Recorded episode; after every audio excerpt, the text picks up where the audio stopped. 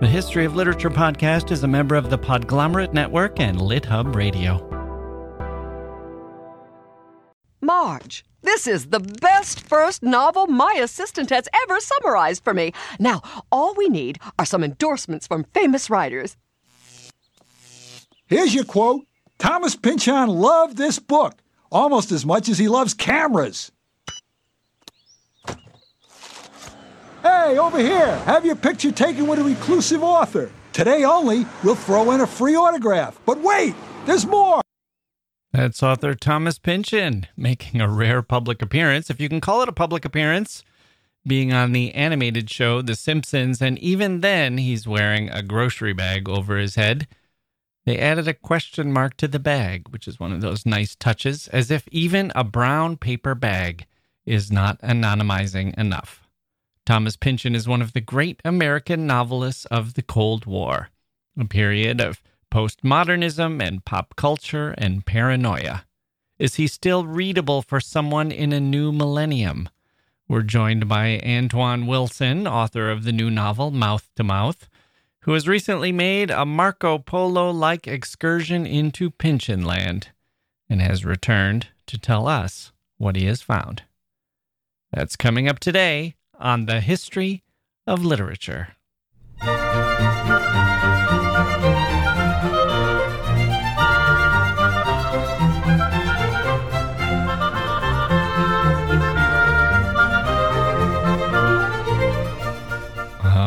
Okay, here we go. Welcome to the podcast. I'm Jacke Wilson. Thank you for joining us. Thomas Pynchon, a fascinating character, a brilliant writer, a polymath, a putter inner as opposed to a taker outer. There were a couple of ways to handle the Cold War and the nuclear threat and the rise of consumerism. One was to go small, go thin, get tight lipped and tough, hushed literature. Raymond Carver might be an example of that. The other is to go screaming for the exits, headed for the edge of the cliff, running pell mell, full speed in terror, chased by demons, grabbing whatever you can, squeezing it quickly for its nutrients, and discarding the husks and shells willy nilly before the bombs land. That's Thomas Pynchon. So, here's what we'll do today I'll give you a quick thumbnail sketch of Mr. Pynchon, his life, and his books. And we're going way back to the 1630s with this guy, briefly anyway, and up to the current day, sort of. And then we'll have our guest, Antoine Wilson who has written a novel that is, I don't want to say that it's a taker outer. That's our distinction we drew at the beginning here putter inner versus a taker outer. But his novel, Mouth to Mouth, is lean. It's called propulsive and Highsmithian, and that's true. But it's the Highsmith as adapted to the screen by Alfred Hitchcock. There's no wandering around in this thing. It's as tight as a drum. And yet, when I asked Antoine if there was a book or an author he'd like to discuss, suggesting, as I usually do to contemporary novelists, that anything 50 years or older is typically better for the theme of the show, he said, How about Gravity's Rainbow? Which, as it happens, turns 50 next year.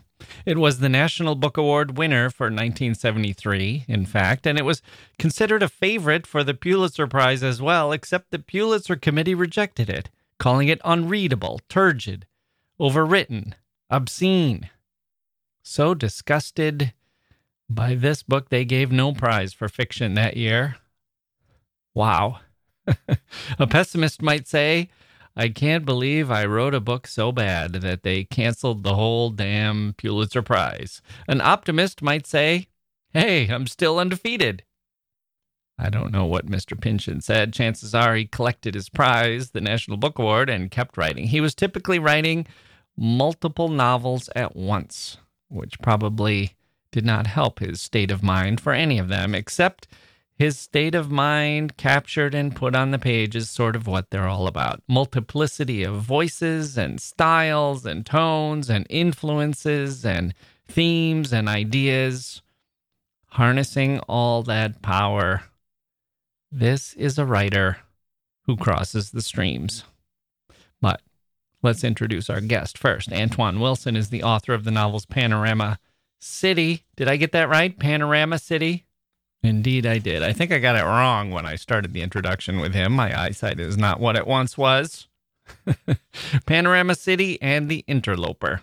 He's a graduate of the Iowa Writers Workshop and has written for the Paris Review, StoryQuarterly, and Best New American Voices. He's also a contributing editor to A Public Space, which has crossed our path before.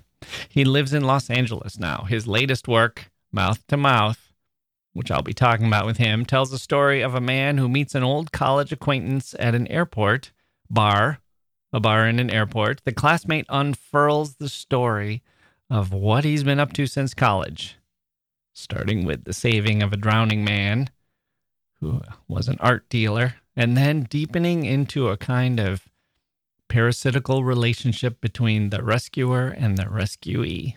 Lean, tight, psychological portrait. Uh, who am I and who are you? And what if the lines get blurred? What does that mean for our identity and ourselves? It's a story for our times, perhaps. And on his reading list was Gravity's Rainbow, a book full of high and low culture, German philosophy, hundreds of characters, sexuality, and rocketry in prose that shifts gears like a race car on fire. Written by a genius, maybe, a brilliant mind, certainly, a gifted writer, a polarizing figure, a devoted novelist, and a famously reclusive author, maybe second to J.D. Salinger in terms of being famous for wanting to disappear, not to be photographed, avoiding interviews, and so on. You get clues from The Simpsons appearance that Long Island accent is there. He said later that his son had urged him to be on the show, but he, he must have been a fan too, Thomas. He appeared on the show twice. And, I, and on one of the scripts, which you can see online, uh, they sent him a script and he was supposed to refer to Homer as a fat ass. And he crossed out that line and then he wrote at the bottom Sorry, guys, Homer is my role model and I can't speak ill of him. He also added several puns related to titles of his books. Even into his 60s and 70s, his taste for words and wordplay was still going strong. In a way, The Simpsons cameo completed a circle. It wasn't the first time that a Pynchon had visited Springfield. In fact, it was a Pynchon who had founded Springfield, not the genericized town that Homer and Marge call home, but the actual one, or one of the actual Springfields, the one called Springfield, Massachusetts. The Pynchons began life in these United States long before these were the United States. William Pynchon, an English fur trader, emigrated to the Massachusetts Bay Colony in 1630. He founded the town of Springfield. He was a leader of the community, and then he wrote a book that was viewed as heretical and was banned. Those colonists were busy advocates of rough justice. On the same day that they were conducting the first witch trial, or they had some residents who were being uh, subjected to a witch trial on the same day, they hauled William Pynchon in to answer for his book, which had critiqued some of the prevailing doctrine about the origins of God and Jesus' purpose on earth. William had a happier ending than the witches. Actually, this is a pretty interesting story, and William Pynchon is tangled up in the witch story too. So let me explain this a little more. So there was a woman we are now, just to orient you, we are 50 years before the famous Salem witch trials. This is in the early to mid 1600s. There was a woman named Mary, lived in Springfield. She had been abandoned by her spouse. She then married a brickmaker named Hugh Parsons, who was known as being a little odd and erratic. The two of them had three children. Two of the babies died, and Mary in her grief, was driven into a sort of insane state. In her despair, she accused a woman named Marshfield, a newcomer to Springfield. She accused her of witchcraft, said that that was the cause of her baby's death. Well, Mrs. Marshfield didn't take too kindly to the accusation. She took her case to the magistrate, who was William Pynchon, the founder of Springfield and she accused Mary Parsons of slander. Magistrate Pynchon heard the case, found Mary guilty, and gave her a choice of punishment be whipped or pay 24 bushels of corn to Mrs. Marshfield to comp- compensate her for her suffering. Now, the husband, Hugh, Hugh Parsons, Mary's husband, flew into a rage and started making wild comments, suggesting to some onlookers that he was possessed by demons. And at this point, Mary turned on him, on her husband, and said that he was the witch and that the babies had died because of his satanic influence. So they put Hugh Parsons on trial for witchcraft. And during that trial, Mary's third child died. He was only four, uh, five months. And she lost her mind and told the world that she herself was the witch and had killed her baby. Several of the townspeople started having fits as the trial went on, and they all believed it was from the presence of Hugh and Mary Parsons in their midst, and they sent those two off to Boston for trial. Hugh was acquitted. Mary was acquitted of witchcraft, but sentenced to murder. She had confessed to killing her child, after all. She died in prison before they could hang her. Meanwhile, William Pynchon's book had been published in England where it caused a bit of a stir, but then it came, arrived on ship back to the Massachusetts Bay Colony, and there it caused a scandal. This was an attack on the Puritan uh, elders and their doctrine. And so in Springfield, they started burning it. William Pynchon got out. He fled to England and never came back to America. But before he left, he secretly transferred all of his land to his son John who profited from the wealth, and the Pynchons were an established American family ever after. Their wild origins, full of chaos and paranoia, eventually found a culmination of sorts in the mind and pen of Thomas Pynchon. Thomas Pynchon, the novelist, was born in Glen Cove, New York, which is on Long Island, in 1937. He was a young churchgoer attending Episcopal services with his engineer father and Roman Catholic services with his mother, who was a nurse. He was viewed as something of a prodigy. He loved to read and he was a strong writer even at an early age. He skipped a couple of grades and graduated from high school at age 16. While he was in high school, he published some short fiction pieces and other sketches and so on in the student paper. They already had Pynchonian elements in them, including illicit drug use, puns and wordplay, bizarre names, lowbrow culture, and paranoia. His great theme. This was the early 1950s. We're still a decade or so before Doctor Strangelove, but that's the kind of atmosphere I imagine was appealing to the young Thomas Pynchon. Stanley Kubrick was also from New York and was born around the same time, about five years before. After high school, Thomas Pynchon went to Cornell University and apparently attended the famous lectures on literature being given by Vladimir Nabokov in the years just before Lolita made teaching unnecessary for Nabokov. Nabokov later said he didn't recall Pynchon at all, but apparently Vera Nabokov, Vladimir's wife, uh, did remember him. She used to grade all the essays that the students turned in. She didn't remember what Thomas Pynchon had written about, but she remembered his curious handwriting, a mix of cursive and printing. In addition to studying literature on the side, Pynchon was majoring in physics. And after a couple of years, he joined the Navy uh, right in the middle of college and was sent on a destroyer that went to the Mediterranean during the Suez Crisis. By the time he returned, he was devoted to English. He had a full life of memories already to pull from his experience in the military, his rich family history, and his own wild imagination. He had friends, he was drawing on their stories as well. He wrote a science fiction musical that was all about IBM taking over the world. Again, this is Kubrickian territory. If Kubrick wrote novels, I would guess they might look a bit like Pynchon's. Let's talk a little bit more about some of those novels now. Pynchon started his first novel, V, after he left Cornell for the second time, he was in Seattle working for Boeing as they developed missiles for the Air Force. He was a technical writer. He had the engineering legacy of his father and the physics background from Cornell. All this wound up in his books. V came out in 1963 tells the story of a Navy sailor named Benny Profane and an aging traveler named Herbert Stencil, who is searching for an entity he knows only as V. V won some prizes and got some decent reviews. Time magazine said, quote, In this sort of book, there is no total to arrive at. Nothing makes any waking sense, but it makes a powerful, deeply disturb, deeply disturbing dream sense.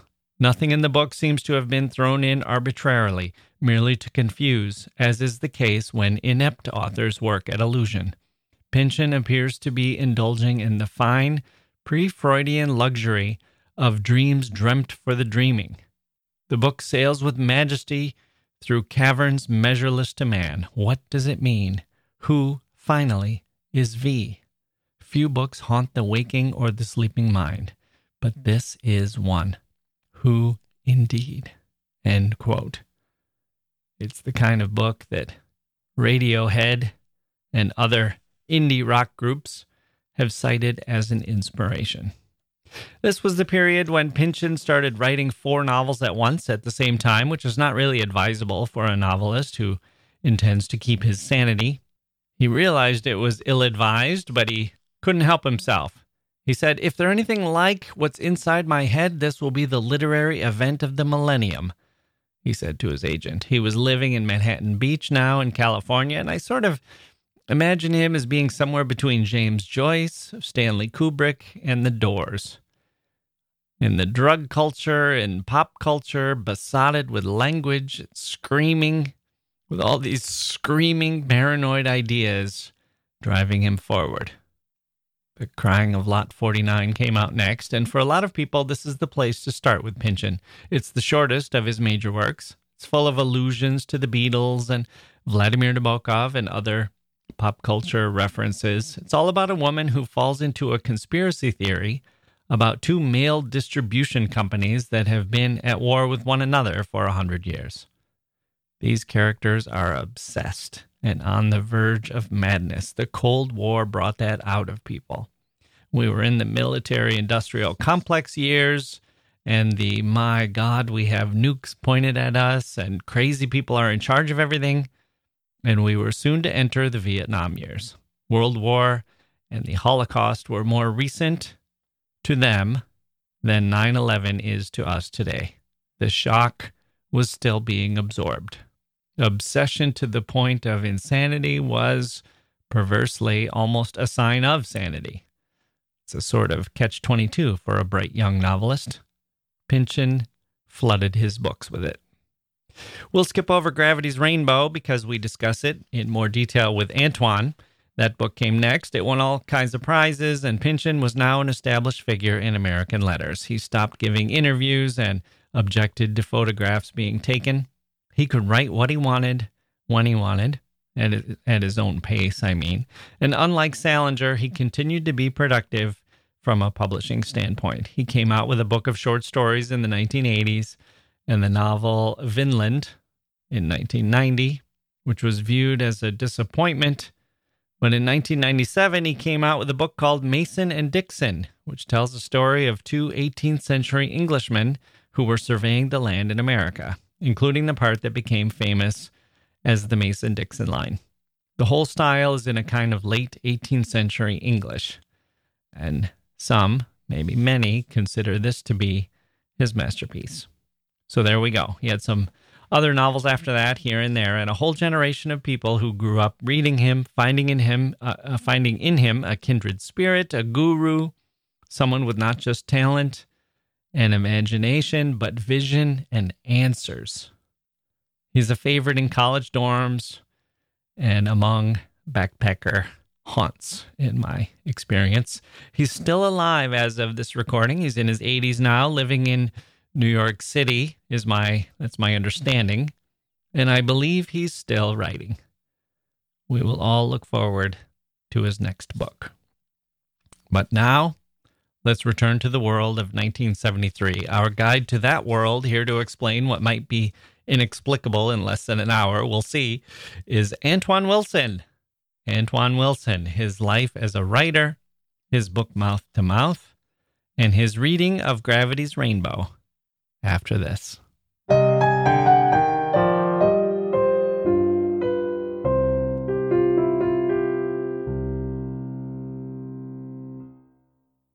Hey grown-ups, the Cat in the Hat cast is a new podcast from Wondery, perfect for the whole family. Join the Cat in the Hat and your favorite Dr. Seuss characters as they get whisked away on a new adventure every week. Fish dreams of creating his very own polite and quiet podcast. That is, until he gets a surprise visit to his Fishbowl podcast studio from the Cat in the Hat himself. And it becomes very clear that the cat has other plans for the podcast, and those plans are the opposite of quiet. The cat may be disruptive, but it turns out he's also a great help to get fish out of all kinds of predicaments. Bursting with music, silliness, and rhymes, the Cat in the Hat cast encourages us all to find fun that is funny in every episode. Sing along to new favorite songs, try your luck at Titanic tongue twisters, have some fun with wondrous wordplay, and most importantly, Bring your family along for all of the adventures in the Cat in the Hat cast. Follow the Cat in the Hat cast on the Wondery app or wherever you get your podcasts. You can listen to the Cat in the Hat cast ad-free right now by joining Wondery Plus in the Wondery app or Wondery Kids Plus in Apple Podcasts. Hello everyone, this is Jacke here to tell you about a way to eat better and easier. That's right, Factor and their delicious ready to eat meals. These things are amazing, chef crafted, always fresh, never frozen. All you do is heat them up and you're ready to go. No prepping, cooking, or cleanup, and you get something healthy, nutritious, and tasty. I love Factor meals, especially on those days when I'm in the office. They're better for me than snacks or junk food, and much cheaper and faster than buying my lunch at a restaurant. You can choose options like Calorie Smart, Protein Plus, keto, and you can change your schedule to get as much or as little as you need every week, whatever suits you and your family best. Head to factormeals.com slash literature50 and use code literature50 to get 50% off. That's code literature50 at factormeals.com slash literature50 to get 50% off. Okay, joining me now is Antoine Wilson, the author of the novels Panorama City and The Interloper. In his latest work, a successful art dealer unspools a confession to a former classmate of his, and what he reveals takes the classmate and the reader on a dizzying ride through a disturbing chain of events. Antoine Wilson, welcome to the History of Literature. Hi, Jacke. Thank you. So, as you and no doubt our listeners probably just noticed, I was pretty vague about your novel, and mainly mm. because I didn't want to spoil it. Do you want to set it mm-hmm. up for listeners with a little more detail? Sure. I, I love your description of it. essentially, what happens is that there's an unnamed narrator. He's a, a down on his luck kind of writer, and he's headed to Berlin to try to capitalize on on a magazine called the Occult Writer over there. So he's he's on his way to Berlin, but via red eye and all these cheap flights. And while he's sitting in the airport at JFK, he sees somebody he remembered. He hears the name over the intercom first, but somebody he remembers from college almost two decades earlier. And and this guy is now a fancy art dealer. Mm. And that guy's name is Jeff Cook. And he invites our narrator up to the first class lounge and, you know, to catch up, even though they never really knew each other. And then he proceeds to tell him the story of how he became a famous art dealer, starting shortly after college, his saving the life of uh, somebody who was drowning at the beach in Santa Monica. Mm. And then he, you know, he tells the narrator that this he's never told anybody this story before. So right. It, it, immediately you start to wonder what his motives might be. Yeah. Well, what are the motives? Or that's something that listeners need to to puzzle out. What I'm guessing it would be is a need to confess something or is yeah. He, yeah. Yeah i mean it does slip into an impromptu confession at the outset. I take jeff at his word that he is his memories were stirred by seeing this guy he hadn't seen for a long time. Hmm. um, they'd both been in the same film class. Jeff's girlfriend was in that class and it was sort of his breakup with the girl that led to um, in his mind to the moment that he was on that beach. So he, he says to the narrator you know you were there at the beginning. Um, and yeah, mm. I mean, I, hmm. I, think a question at the end of mouth to mouth reorients the reader in a, in a certain way. But even past that, I, I've tried to leave it open in terms of how people want to read Jeff Cook. You you can read him as a sociopath, and that's fine. You know, a Ripley type character. People Mhm. have mentioned uh, Ripley, or you can read him as a uh, someone who who uh, you know is just trying to sort of rewrite his past or create a, a specific version of his past for the narrator and for himself. Somebody who might not be tuned into his own privilege, or you know, might be trying to make himself seem like a better person than he was. Right. There are always all different ways of, of looking at this character. And I've tried to leave that like I, I love something when you have the f- sort of facts on the ground, right? And so you're not speculating about what happened necessarily, but then th- there's room for interpretation. And uh, in this book, I especially tried to leave room for the reader to let their orientation or their perspective guide how they how they read the book. Right. And just to orient the the listeners a little bit more, when you said that this was a guy who started out saving someone's life and he became a successful art dealer, this wasn't a case of him just working really hard or him being rewarded by that art dealer, but he developed a kind of attachment or almost parasitical relationship with this person, right? Yeah, and I, right. I didn't mention. Uh, I should have mentioned that the person he rescues is an art dealer, which is how you know this is how his path begins. And after the rescue, um, you know the the the ambulance comes and the lifeguards come and they take away the the, the guy and Jeff is left sitting on the beach by himself with a with a wool blanket and he's fairly traumatized by the experience. He feels Mm. like he wasn't sort of given a choice, you know Yeah, right. and everybody's gone. There's no follow up. There's it's so he's a bit confused, and part of what he does to deal with those feelings is um, starts to investigate who it was he saved, and that that does lead into some strange territory for him. Right. Well, I, Yeah, I'll, I'll can put it compare this with something that happened when I was a child, uh, which is sounds like this scenario on a much smaller scale. Which is, I was in a shopping mall and I was about eight or nine, and a woman walked past me and she dropped a wad of bills, and I saw it hit the floor, and I looked around. I was the only one who saw it and I was sitting there with my father, and I sort of pointed at it, and he said, "Oh, you know, well, go." Like I said, I should I should run and give it back, and he said, "Yeah, Yeah. you know, go do it." And then so I I grabbed the money and I ran to the woman, and it was you know I don't know if it was thousands of dollars. It seemed to me like it was thousands of dollars. It was certainly a lot more money than I had ever held in my hand before. And I gave it to her, and she looked down and she said, Thank you so much. And she was just so impressed that I was there. And then she reached into her purse and she dug out a quarter and she oh handed Oh me God. a quarter. And, That is amazing. yeah. That is and I remember thinking, like, you could have peeled off one of those 20s, you know, like it, Right, it wouldn't have been right. the worst thing in the world.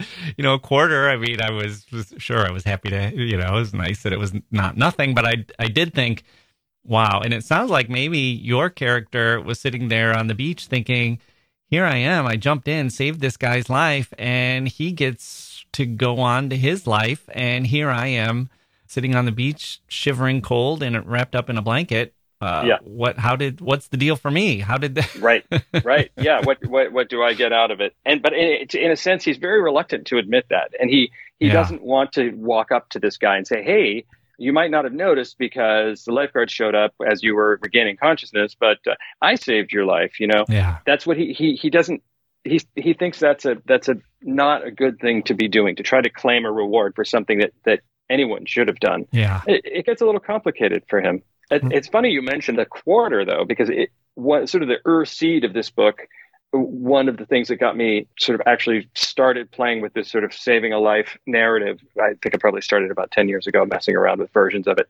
Was something that happened to me back in 1997. I was in Seattle, visiting Seattle with a couple of friends, and we were down by the waterfront, and there was there was a guy. I, I, I basically stopped somebody from walking in front of a freight train accidentally. Mm, he was right. air drumming, you know, headphones on, Oh, not no. not paying attention to the world. And I got his Oh. attention, and he's sort of looking at me, kept walking, and then I got him to stop, and he stopped, and the train just went right past him, Yeah. and he looked at me, you know, and he was just like, "Oh my God, you saved my life!" Yeah. And then I'm going to buy you a big steak dinner. Yeah. so right. and then right, and then the train went by, and then he kept walking, right, and kept air drumming. That was it. Just the promise of a steak dinner. So my friends made fun of me forever about it, but it was it, it, initially when I started to try to play with this life-saving story. Uh, it did quickly become a drowning um, in my version, but it was messing around with that steak. Di- How many steak dinners, you know, is a life worth? Yeah. Well, I have a, a confession to make. Now I can tell the tale. This Mm. seems like the right time. I Yeah. have been tracking that woman for the last several decades. I learned that she was the host of a very popular podcast about literature, and I have jumped in and assumed her identity. I am not Jack Wilson. I'm Jackie Wilson. That's why there's an e at the end.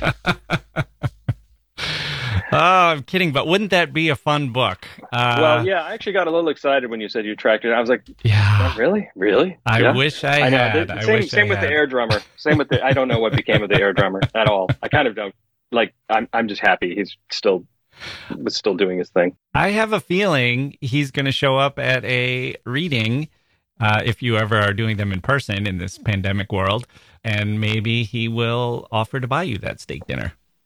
That would be amazing. Yeah. Okay. So I guess I'm also interested in this idea that your narrator is there. And I mean, I, I kind of have mixed feelings because, on the one hand, I feel like I have been in that situation where people want to confess to someone they own or, you know, tell a long story to Mhm. someone they only kind of know. Mm-hmm. Mm-hmm. But then I also feel like the further away from college I get, the more I feel like even casual connections in college feel very close to me now. And so it Hmm. it does seem like somebody that you only kind of tangentially know as time goes by, you feel like you you do know them quite well. And do you are both of these things at play in this connection here or do you feel like it's Mhm. more one or the other? Um, probably more of the first, but the latter Hmm. is really, really interesting because, yeah, as as we get older, I, I don't know. I, I sometimes if I see somebody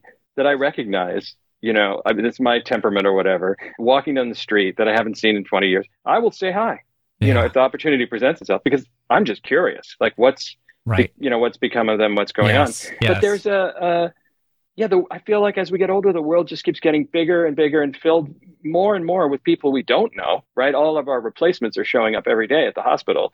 And so it, it does uh, feel nice when you, you see somebody who you have a, even just a, a tiny connection with. It might feel more and more um, Yeah.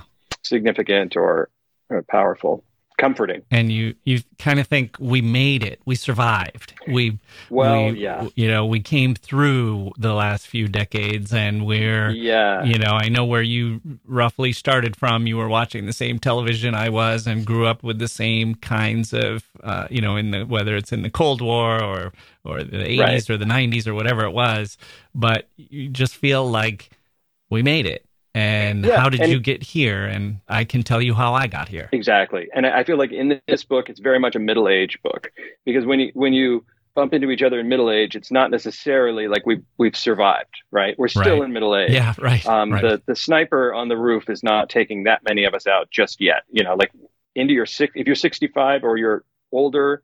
What is it? American Pastoral, maybe that starts uh, Hmm. Philip Roth novel that starts at a, at a reunion, and there's only you know a few of them left, kind of thing. Yeah, yeah, Yeah, that's a different thing. This is, I feel like in middle age, there's a bit of sizing up. You know, like Mhm. wh- where's your plateau and for the writer he's still trying to to get up to it um, sometimes that itinerary is uh, longer for a writer and jeff is sitting pretty and he's you know he sort of acts as if he's the the host in the first class lounge because he is clearly proud of being a success Mm, right.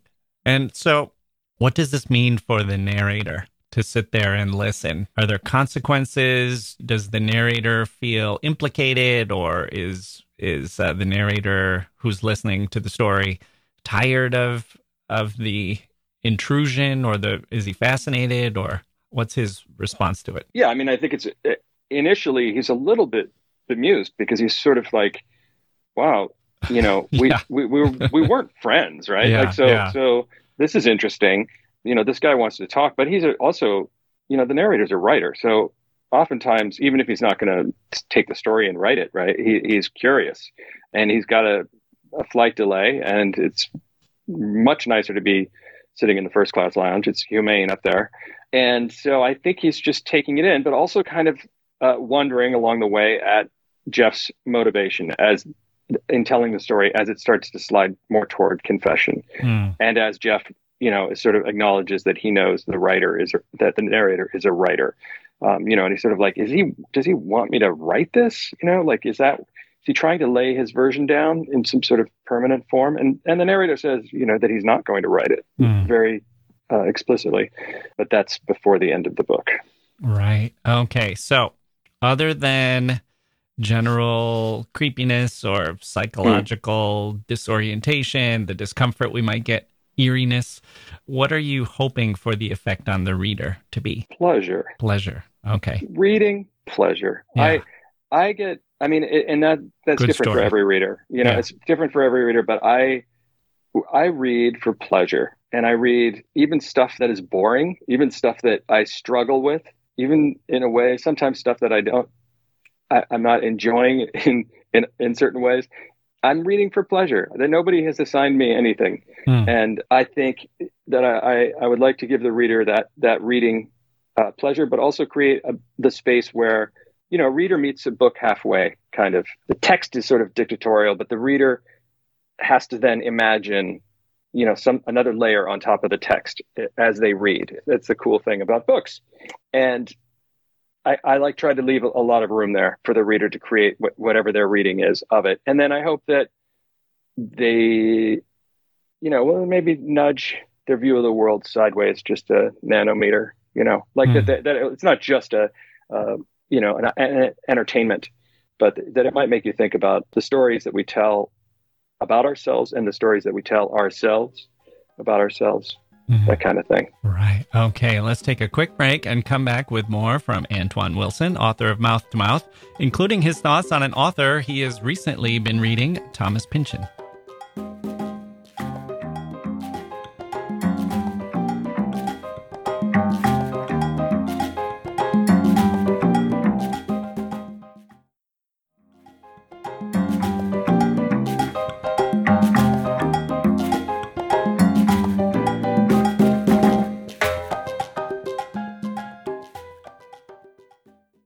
Okay, we're back with Antoine Wilson, author of the new novel Mouth to Mouth, which Marisa Silver has called mesmerizing and masterful. So, Antoine, I asked you for an author you were reading, and I thought you might choose mm-hmm. Patricia Highsmith, and instead we landed on Thomas Pynchon. I understand you recently read Gravity's Rainbow. Was that a book yes. you uh, always had in mind as something you wanted to cross off your list? Oh, yes. Mm. Um, yeah, it's funny you mentioned Highsmith because I haven't read Patricia Highsmith, oh. and I, there there's been so many people mention Ripley, and I understand why. I right. saw yep. Purple Noon.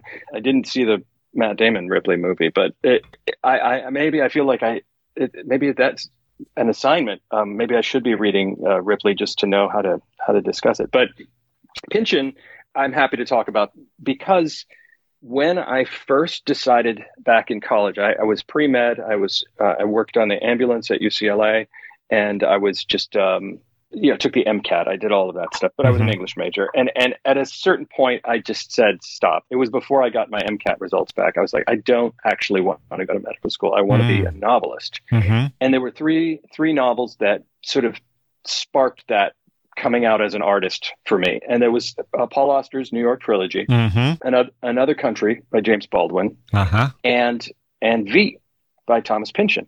Yeah. And at the time, to me, what Pynchon meant was a sense of freedom. His writing is intoxicating to a young writer because you read it and it's like, oh, you can do anything, mm. which is a, not necessarily the best um, education in yeah. in in how to write. You can do anything, and you can have characters that are just functionaries and that are flat and mechanical, and, you know, or whatever. Yeah. So, not the best example, but somebody who I, have always admired anyway, and and um, who I think I feel like was one of the writers that got me started. So, Gravity's Rainbow, I'd started a few times, and I'd always sort of hit the wall a few hundred pages in or so, there was mm. there's sections where it just sort of stops making sense for a bit. There's some sort of humps that I was not able to get over before. And then my friend, a, a novelist named Jack Livings, read it, and I just I think I felt a sense of like it was finally time, so we could talk about it. Yeah. Well, it seems so uh, different from your project. Mm-hmm. It it you know my so I have this pile of books that I have for uh, things for me to go through and get ready for as I as I conduct these interviews. My son uh, who's a senior in high school, grabbed Mouth to Mouth off the top and he read it. Mm. And he's now reading uh, The Talented Mr. Ripley, by the way, which which is funny. Oh, awesome. Maybe can So he maybe- call me later I and, should- and give me some tips on how to talk about that? yeah, he, he can be your uh, I consultant. can out, outsource. Yes. so he was describing the book to me and he described i think he described it pretty well and other than the narrator he described four characters and gravity's rainbow has something like 400 so Yes. it, it's uh, vast and sprawling and kind of magpie-ish in uh, incorporating a lot of philosophy and ideas and just whatever is you know it's kind of a zeitgeist type book Yeah. and so i'm wondering did you feel like as you were reading it are you reading it as a reader? Are you reading it as a writer looking for tips and inspiration? Or are you just saying he's doing something so different from what i do. It is uh, i'm just going to uh, relax and enjoy it That's an excellent question. You've just articulated something that I had not thought of, but is very sort of hits the nail on the head.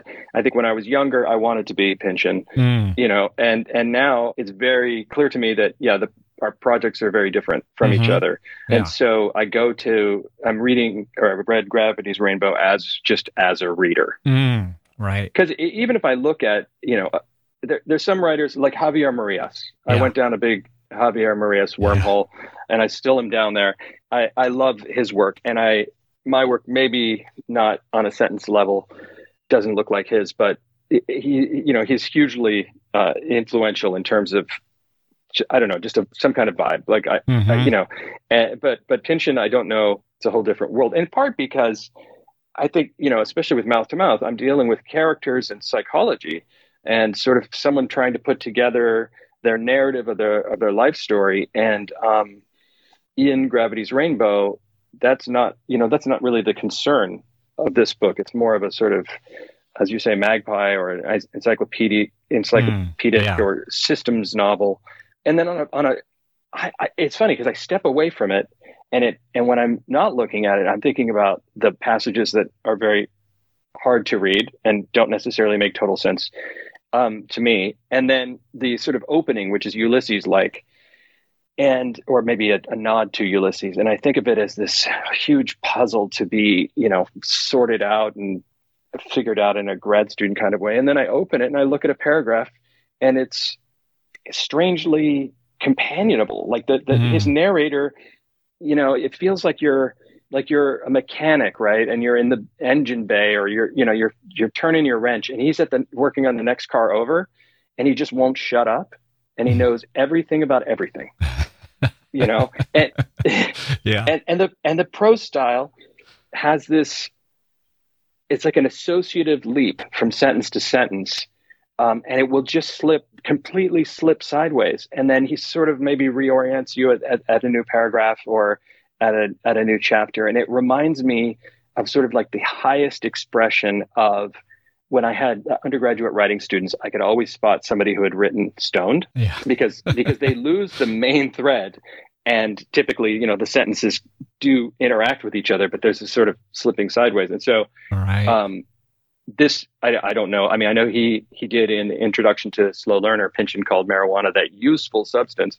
Um, i don't know what uh, you know how much he he used it in terms of his writing or his revising or whatever but some parts of this book feel very much like being high or being on um, maybe mushrooms or something like that because it's kaleidoscopic and that yet you know everything's also associative yeah yeah I wonder if that was more tolerated from a reader's perspective.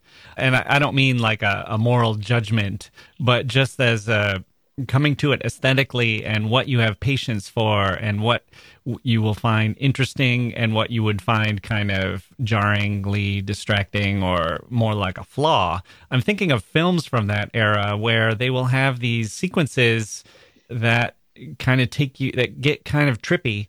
And Mm-hmm. today, I think a lot of people they reach for the fast forward button for that. And at the time, I think uh, reviewers and and just general audiences seem to have more of a, a comfort level with it, which might have been because whether people were doing drugs at the time or not, it Mm-hmm. was just more of a. It, it just had sort of pervaded the artistic productions. Yeah, and there was more. I, I, I mean, I, I wasn't sort of conscious enough back then, but it, you know, coming out of you know the mid-century, there was. It feels like there's more of a probably monolithic uh, sort of high culture or um, high literary culture. Hmm. So the the kind of thing that you know you would have readers who had read or were familiar with you know Rabelais and Mhm. Laurence Sterne and other kind of other traditions, right? Yeah. And so they could say, ah, yes, this is Pynchon is doing this. You know, he's in this other tradition, and we're going to look at his work in that respect and review it in that in that way. And then you have the hippies, right? The, the Mhm. people who are like, this book is a trip. And it feels like everything collided to somehow turn this thing into a, a bestseller. And I think Pynchon, Yeah. like that companionable voice and the way he just goes low and the way he clowns around and puts everything in appeals to that kind of non-professional reader, despite the fact that it is not necessarily an easy read. And, Yeah. and I, I think he asked them to put it in paperback so that it would be affordable to students, if I recall correctly. I'm not sure about that, I- hmm but yeah. Yeah.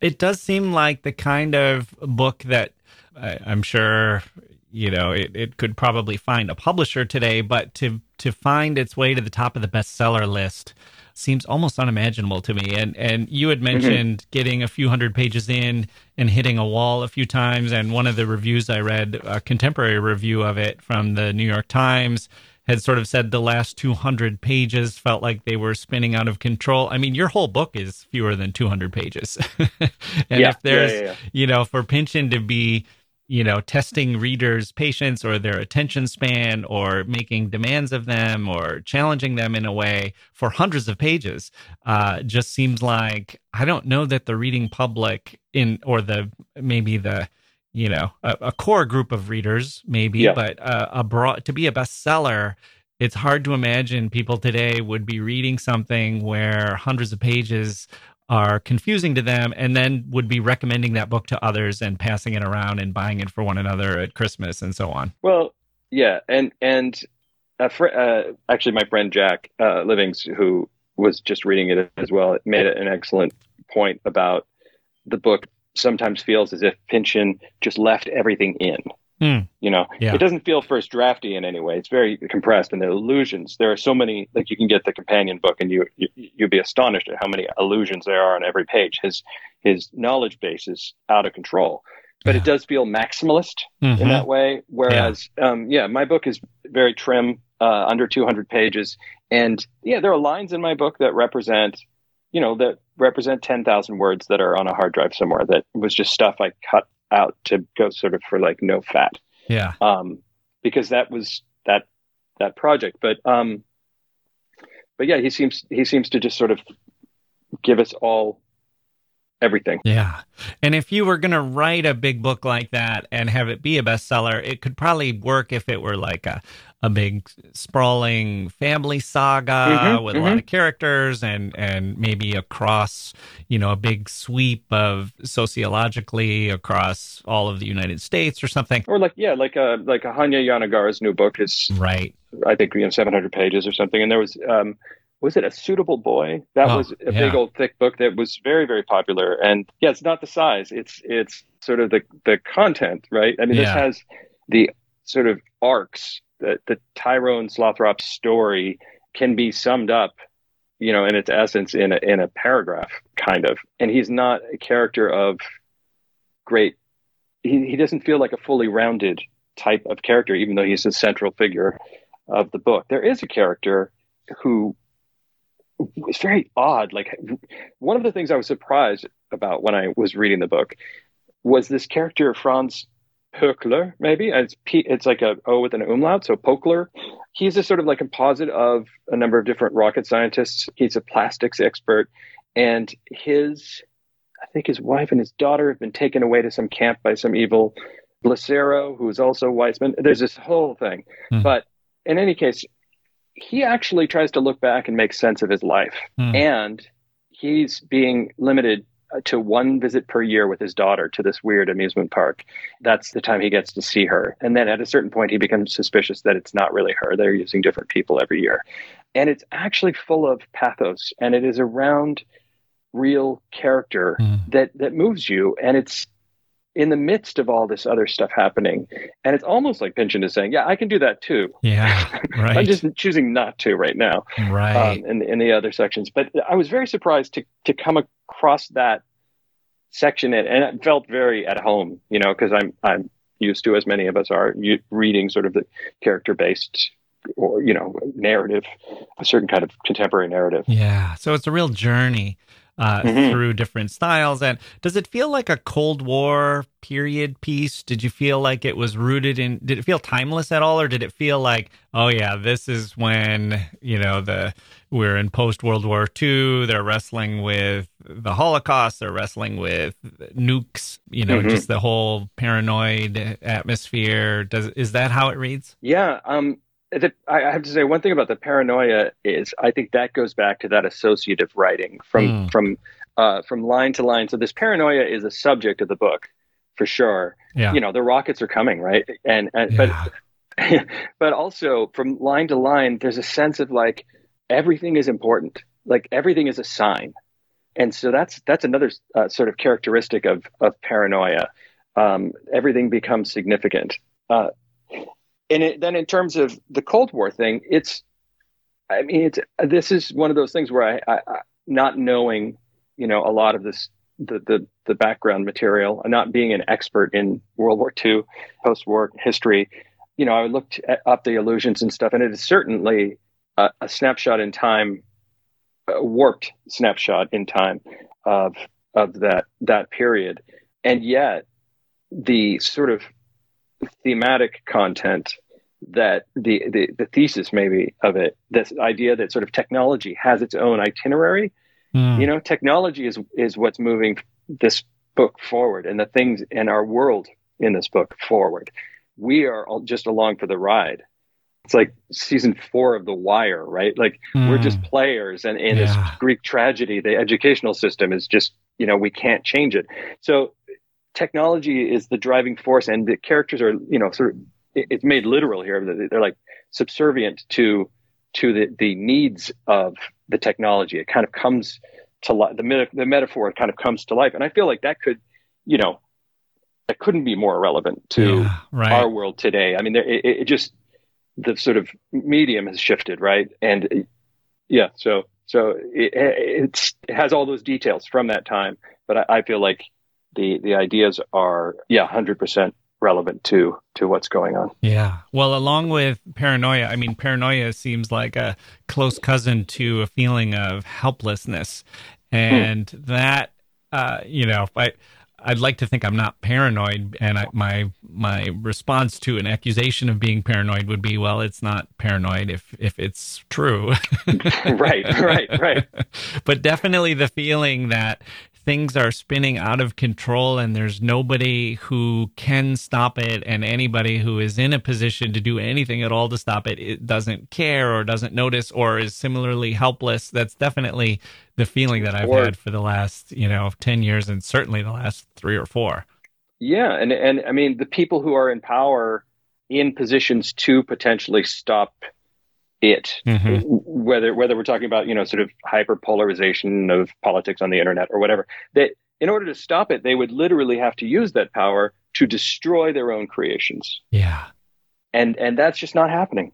It doesn't happen in the military, and it's not going to happen in the in the tech world. yeah and and there is no incentive to stop it No. and in fact the incentives would all work the other way hmm They certainly do. You get a free ride on a rocket. So we're doomed. Would we be better off if ever if Gravity's Rainbow were required reading, or would that just increase the level of despair? I, I, if it were required reading, oh man, I have no idea. I, I, I, I don't know that people would do the required reading. Very, very few of us would do it, and we would, I think, get more aesthetic pleasure than anything out of it because the points that are made are are self-evident to us in a lot of ways. And it's sort of like it's not necessarily a call to action you know? It's it's a picture. Mm, right. Okay. So can you finish this sentence for me oh boy uh, the person who should read gravity's rainbow would be someone who is looking for blank an altered state mm. you know i mean one of the things back in the day. Such a good answer. yeah, Congratulations. It, it, thank you. It took me a sec, but yeah, I got it. Uh, back in the day, one of the things, I mean, uh, that that I was looking to to want to do as a writer was to do to other people's heads what my favorite books were doing to my head. So mm. there was, a, you know, there's mm-hmm. definitely a drug a drug analogy there. Yeah, I think uh, V. did that for me. Another country was a different thing. I was a, a it's just an amazing novel and, and it's really about the rhythms of storytelling and and also being able to write from so many different characters from different groups. But then, and then the New York trilogy um, by Paul Auster, very different style from um, Pynchon, but that those three together really i had a very i had very strange very strange reading experience with that. Like i would be through you know into the second book and and thinking that have i already read this? You know like there's this this weird layering effect that happens with those three books that that was uh altered I, I, guess i would say. Yeah. All three yeah. of those authors seem to share something we've been talking about which is the feeling that you can do what you want that that the author ah. ha, you know that they're they're independent they're tough they're they're brave and courageous in a way. And but also just the feeling that they all value artistic freedom and mm-hmm. the, the ability to sort of say this is my story. This is how i'm going to tell it. This is how it's going to be. I get that feeling from all three of those authors. That's a, that's really a, an excellent point. And i think one thing that maybe a lot of people don't realize a lot of young writers don't realize and a lot of just people in general don't realize is that sort of thing doing what you want as an artist mm-hmm. begins with figuring out what you want. Yeah. And a lot of the time that happens through the process of making things. So it's not like you stop and be like oh I, this is what i want to do. So the sort of you, you feel your way toward unconventionality i guess and it's nice to have models who exhibit that kind of freedom along the way. But it's also very, uh, you can get a bit of sort of vertigo and want to grab for things that are more conventional just to, to feel a sense of um, security in what you're doing. And I like to return to some of those writers to remind myself, no, just feel your way there. Yeah. They did. Yeah. Yeah. And it's easy to to see it sometimes in people's first book. But when you get a mid-career uh, book of an author where they've gotten some reviews, they have their editor in place, their publisher maybe has some expectations, you can, you know, I've heard a, an anecdote about Philip Roth who used to sit down, I guess when he was in his 60s or something, and he would say, I'm 25, I can write whatever I want. I'm 25, I can write whatever I want. And he had to kind yeah. of free himself from being, you know, Philip Roth, American literary lion, yeah. and, and become again just the hungry young writer who didn't know any better or didn't have the weight of all of this pressure of what was going to come next out of the Philip Roth typewriter. Right. And I, I'll say this out of pure ignorance, but I bet he didn't say that to himself at 35 or 40. Yeah, right.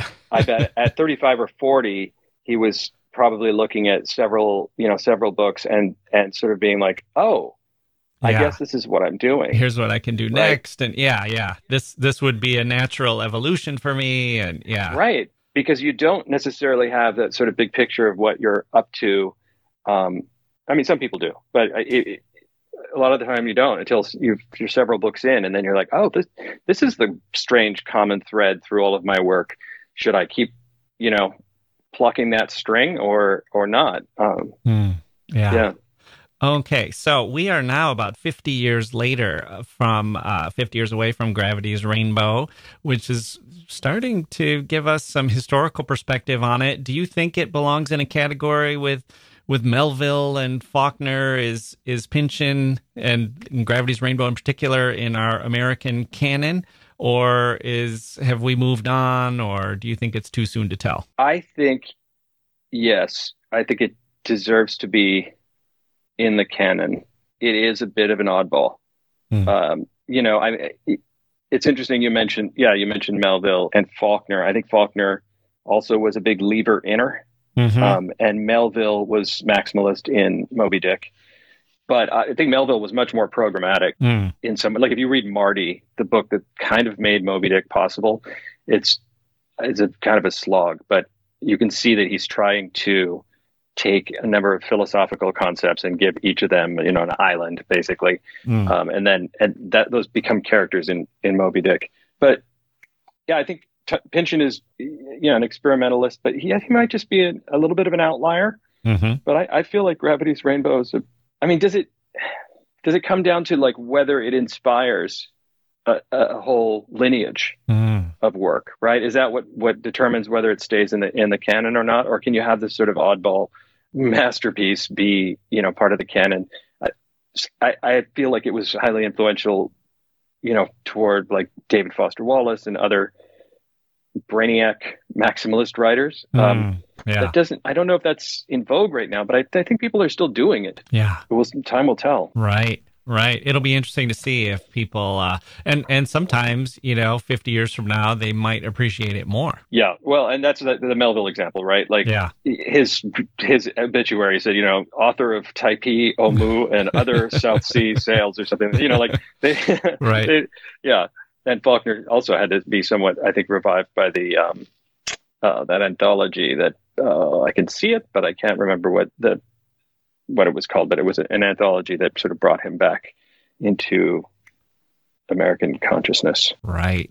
Right. Okay, well, let's leave things there. Antoine Wilson, author of the new novel Mouth to Mouth, thank you so much for joining me on the history of literature. Thank you. It's been an absolute pleasure to have this conversation. Okay.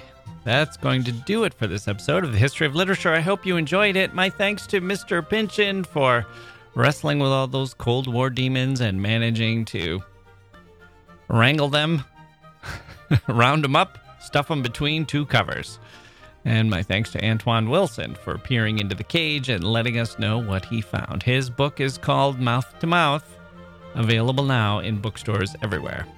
We are thankful also that you chose to join us today. You can help support the show at patreon.com slash literature, or if you're a one-time donation kind of person, at historyofliterature.com slash shop. Look for the option there for virtual coffees, which is our way of accepting those donations for $5 or whatever you wish to donate. You can go higher if you'd like. Buy me a coffee, buy me a beer, or in honor of Thomas Pynchon, maybe buy me a strange little brew of something we probably shouldn't be drinking, a potion or a poison, something that promises to alter our state. Hopefully in a good way, but it's not a question of good or bad, is it? It's a question of what's necessary. Or maybe we could just drink a fresca. I can go that way too. I'm Jacke Wilson. Thank you for listening, and we'll see you next time.